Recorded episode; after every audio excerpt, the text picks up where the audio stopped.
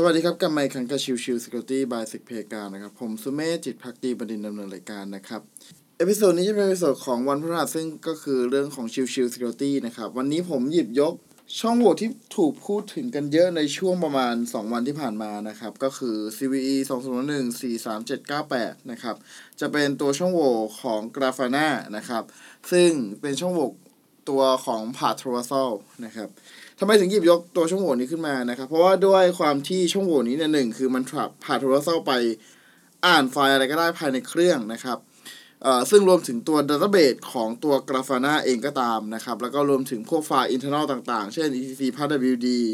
แล้วก็อื่นๆอีกมากมายนะครับ อีกส่วนหนึ่งที่พูดถึงก็คือเพราะว่าตัวของช่องโหว่นี้นะครับ เป็นช่องโหว่ที่ ไม่ต้อง authentication แต่อย่างใด หมายความว่าผู้โจมตีเนี่ย ถ้า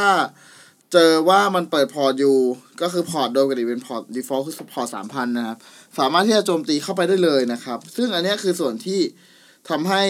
เป็นช่องโหว่ที่น่าสนใจนะครับ โดยช่องโหว่นี้นะครับ กระทบกับ Grafana เวอร์ชัน8.0.6 ลงมานะครับอ่า8.0.6 8.1.7 8.2.6 และ 8.3.0 ลงมานะครับ รวมถึงเทียบเท่าด้วยนะครับ ก็คือหมายถึงว่าเวอร์ชัน 8.0.6 8.1.7 8.2.6 และ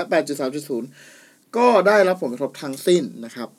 การโจมตีครั้งนี้นะครับ จะเป็นการโจมตีผ่านไปที่พาดของปลั๊กอินต่างๆนะครับ ซึ่งมีมากมายนะครับ อย่างเช่นตัวของ alert group นะครับ ตัวของ alert list alert manager analyst bar chart bar card canvas นะครับ โดยส่วนตัวนะครับ ตัวของช่องโหว่นี้เนี่ย ผมได้ลอง setup ในตัวของเซกเ e การเรียบร้อยแล้วนะครับ หากใครที่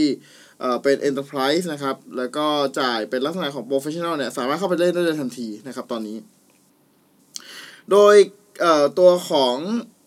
plugin ที่ถูกติดตั้งมาโดย default เนี่ยมีถึง 40 ตัวเลยทีเดียวนะครับ แล้วก็ที่ผมลองนะครับ ก็คือตัวของ annolist แล้วก็ bar chart สามารถโจมตี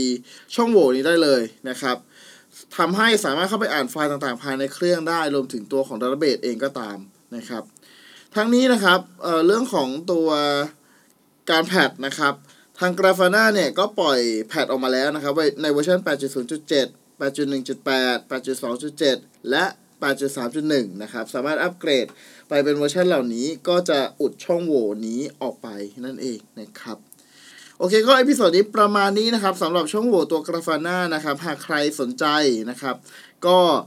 ถ้าเป็น professional หรือหรือ enterprise สามารถเข้าไปเล่นได้เลยนะครับ แต่ว่าถ้าเป็นลักษณะของ basic package นะครับของเซเพกานะครับ ก็รออีก 30 วันนะครับ ถึงจะสามารถเล่นได้นะครับ โอเค episode นี้ประมาณนี้นะครับ ขอบคุณทุกทุกท่านที่เข้ามาติดตามและพบกันใหม่สำหรับวันนี้ ลากันไปก่อน สวัสดีครับ